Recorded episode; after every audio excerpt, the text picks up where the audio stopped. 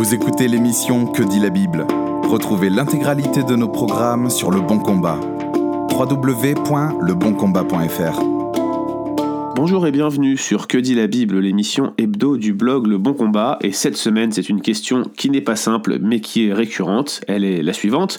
Comment le canon de la Bible a-t-il été formé?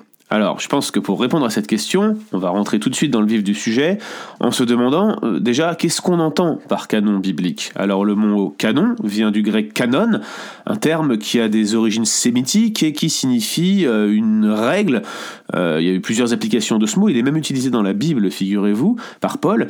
Mais ici, on a derrière cette idée de canon biblique la fixation du nombre de livres qui font partie du corpus biblique, comprendre derrière cette affirmation le nombre de livres qui sont précisément inspirés. Alors une fois qu'on a dit cela, on constate de nombreuses divergences entre les grandes traditions chrétiennes, puisque euh, pour la plupart de nos auditeurs qui sont d'arrière-plan protestants ou évangéliques, euh, le canon protestant fait 66 livres, dont 27 livres dans le Nouveau Testament, mais si vous vous tournez vers le canon catholique, vous aurez alors 73 livres avec l'ajout des fameux deutéro-canoniques que les protestants appellent apocryphes, ces fameux deutéro-canoniques ajoutés lors du Concile de Trente et sur lesquels on va revenir dans un podcast De même, si vous regardez encore un autre canon, le canon copte orthodoxe, vous allez vous rendre compte qu'il euh, est composé de 78 livres, il rejette euh, certains des deutéro-canoniques catholiques, mais il accepte des livres différents.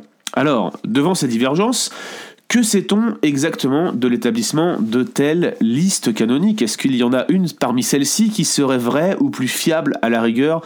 Que les autres Eh bien, posons-nous tout d'abord la question de la formation du canon de l'Ancien Testament. L'hypothèse euh, la plus fréquemment avancée dans les cercles protestants, c'est celle d'un espèce de concile, une assemblée de spécialistes juifs qui se seraient rassemblés à Jamnia, alors le vrai nom de la ville c'est Yabné, à la fin du premier siècle de notre ère.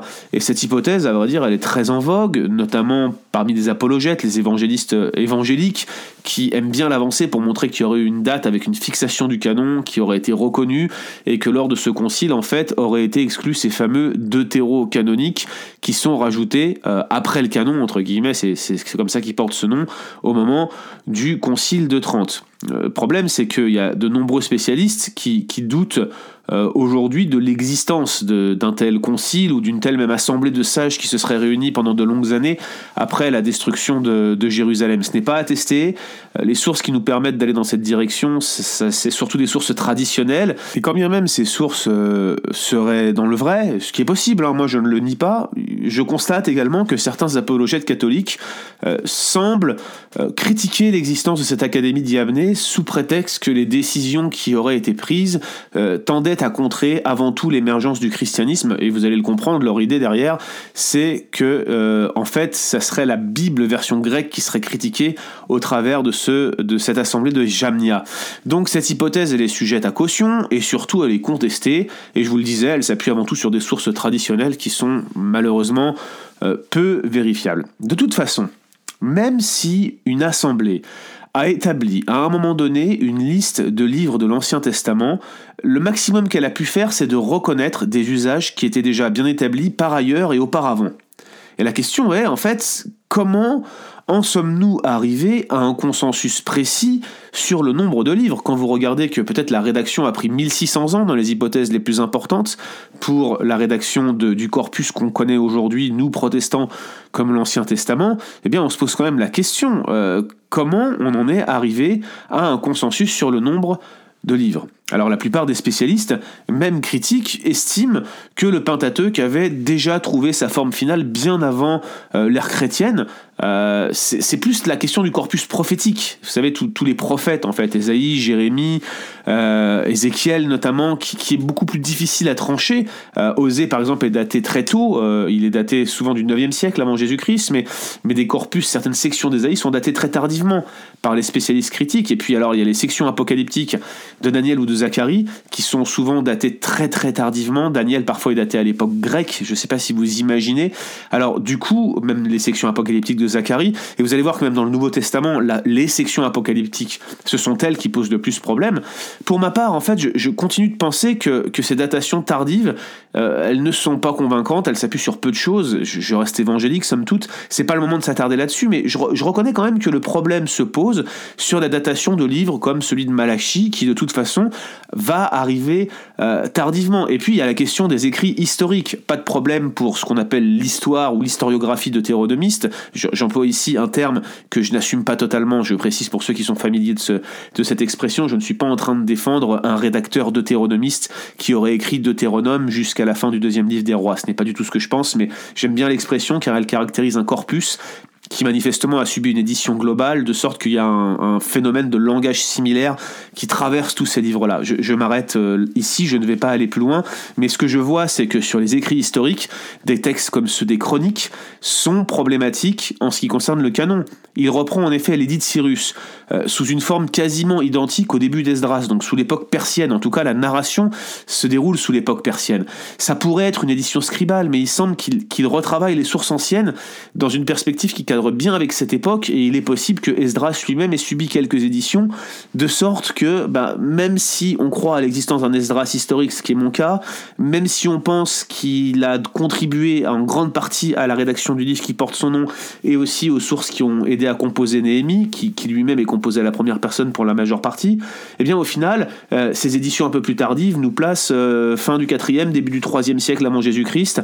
Euh, on se rend compte que, mine de rien, le canon serait arrivé relativement tardivement, même s'il il arrive avant l'ère chrétienne. C'est très peu probable que le canon de l'Ancien Testament ait trouvé sa forme finale avant, euh, disons, la fin du 3 siècle avant Jésus-Christ, peut-être 200 avant Jésus-Christ.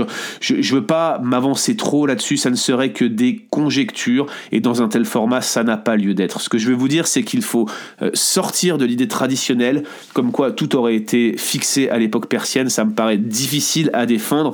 Dans tous les cas, il existait un canon de l'Ancien Testament avant l'ère chrétienne, en tout cas au moins un canon implicite, de sorte que s'il y a eu une assemblée de scribes ou de théologiens à Jamnia en 90 après Jésus-Christ, la seule chose qu'ils ont fait, c'est de reconnaître des choses qui étaient déjà existantes. Alors la principale difficulté, je ne l'ai pas mentionné euh, jusqu'ici, j'ai fait exprès, c'est celle du fameux canon de la Septante, euh, cette théorie qu'il y aurait eu un canon de la Bible hébraïque traduite en grec, et cette théorie s'appuie elle-même sur l'existence d'un canon alexandrin. Euh, j'ai traduit sur le bon combat à titre personnel un article de John D. Made qui explique pourquoi cette hypothèse est hautement improbable et c'est pourquoi je ne fais que la mentionner ici en passant mais vous savez bien que je vais vous mettre tous les liens à la fois dans les commentaires du podcast donc regardez si vous écoutez sur iTunes ou sur SoundCloud euh, vous allez retrouver euh, ce, petit, ce petit lien là qui va vous aiguiller vers cet article de John D. Made que je mentionne ici de même hein, je, je tiens à vous rappeler que vous pouvez retrouver pas mal de ressources sur le bon combat en ce qui concerne la canonicité de l'Ancien Testament ou la manière dont l'Ancien Testament, les écrits de l'Ancien Testament nous seraient parvenus. Je commence aussi à, écrire un petit peu sur les études scribales, des choses qui, qui pourraient peut-être euh, euh, contribuer un peu mieux à la compréhension populaire de comment les textes ont été transmis jusqu'à nous. Dans tous les cas, vous voyez, j'essaye d'avancer un peu sur ce sujet-là où très peu a été écrit, en tout cas dans les milieux évangéliques en français et de manière accessible au plus grand nombre. Donc je vous le disais, l'idée d'un canon de la Pour moi, c'est une théorie improbable que je ne euh, retiens pas.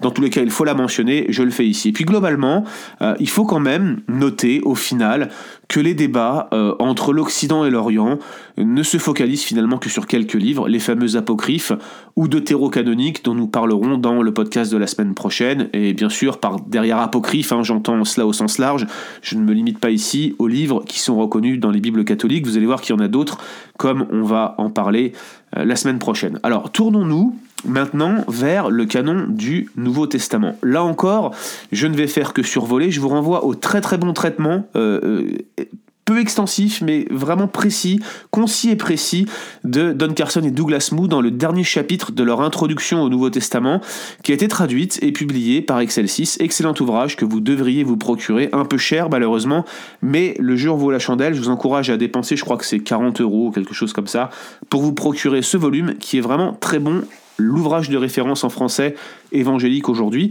Euh, le canon du Nouveau Testament, c'est un peu plus simple, je dirais, que le canon de l'Ancien, même s'il y a quelques difficultés. Tout commence, on peut le dire, hein, avec un hérétique qui s'appelle Marcion, qui est le premier, en tout cas le premier qu'on connaisse, à avoir proposé un canon entre guillemets chrétien. Pourquoi entre guillemets? Parce que ce brave Marcion, il excluait tout l'Ancien Testament et il ne gardait que Luc et 10 des lettres de Paul. Il excluait les épîtres pastorales. Alors je ne vais pas rentrer dans la théologie de Marcion, euh, vous pourrez vous documenter certainement sur Internet, mais un tel charcutage, il faut le dire, appelait à une définition plus précise de ce qu'est la Bible et plus précisément de ce qu'est le Nouveau Testament. À la fin du deuxième siècle, et je pense que euh, c'est quelque chose qui est quand même particulièrement notable. Nous avions cette liste, cette liste, ce fragment euh, de Muratori, parce qu'il manque certaines parties, qui ressemblent fort à notre euh, canon du Nouveau Testament aujourd'hui. Qu'aujourd'hui, dans toutes les églises chrétiennes, le canon du Nouveau Testament est à, est à 27 livres, en Orient et en Occident, mais il faut quand même noter que les églises orientales n'ont officiellement accepté que ces cinq livres supplémentaires, alors dedans il y a Jacques, il y a l'Apocalypse, on va y revenir, mais ils ne les ont acceptés que euh, vers le milieu du 7e siècle, fin du 7e siècle, lors des, conciles orientaux, des conciles locaux qui suivirent les deux conciles œcuméniques de Constantinople II et III, euh, là, il va y avoir en quelque sorte une acceptation de ces livres supplémentaires. Euh, on cite souvent la lettre festale d'Athanase en 367, qui lui mentionne 27 livres du Nouveau Testament et puis d'autres livres utiles pour la lecture de ce Nouveau Testament, comme la Didaché, que, que je vous recommande d'ailleurs à titre personnel. Mais l'Apocalypse, même après cette lettre festale, a continué à être contesté par les orientaux et ce pendant longtemps. Vous savez même, l'Apocalypse, on, l'a considéré comme un pseudépigraphe, un livre qui était faux en fait, façonné, forgé par quelqu'un qui se faisait passer pour Jean. Ça a été longtemps le cas, notamment par Démétrius, euh, l'évêque d'Alexandrie, qui rejetait complètement cette lettre simplement parce qu'il y avait la mention du millénium. Ce monsieur rejetait l'idée d'une certaine forme primitive de chiliasme, de prémillénarisme, et du coup préférait carrément rejeter la lettre, rejeter l'Apocalypse pardon dans son ensemble, euh, ce qui n'est pas sans poser de problème là encore. Tout cela mériterait un développement beaucoup plus long. Il y a beaucoup de choses à dire là-dessus. C'est passionnant, ce n'est pas ma spécialité, mais je renvoie à ce chapitre, encore une fois, concis et précis de Carson et Mou à ce sujet dans cette introduction traduite par Excel 6 que je ne manquerai pas là encore de vous mettre dans les liens du podcast. Alors je terminerai par une question. Finalement, je n'ai fait que survoler le sujet.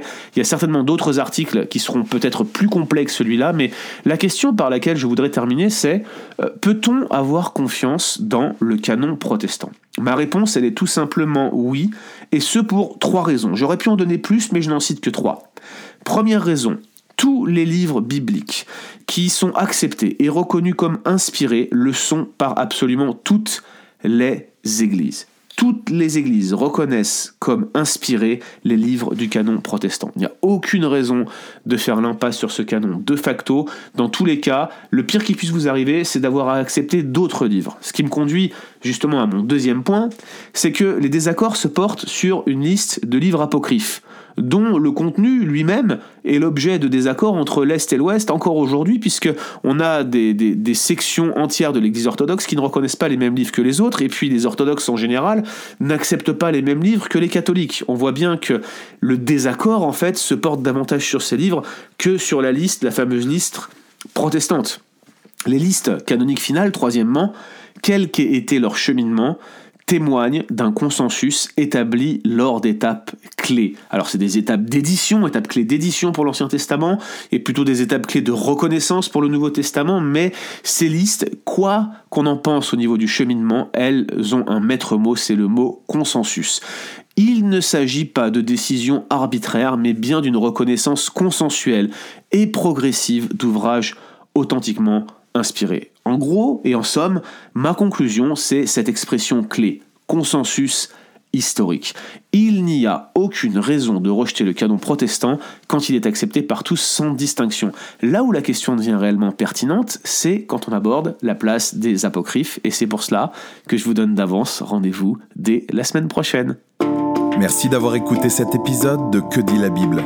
Retrouvez l'intégralité de nos programmes sur le bon combat www.leboncombat.fr.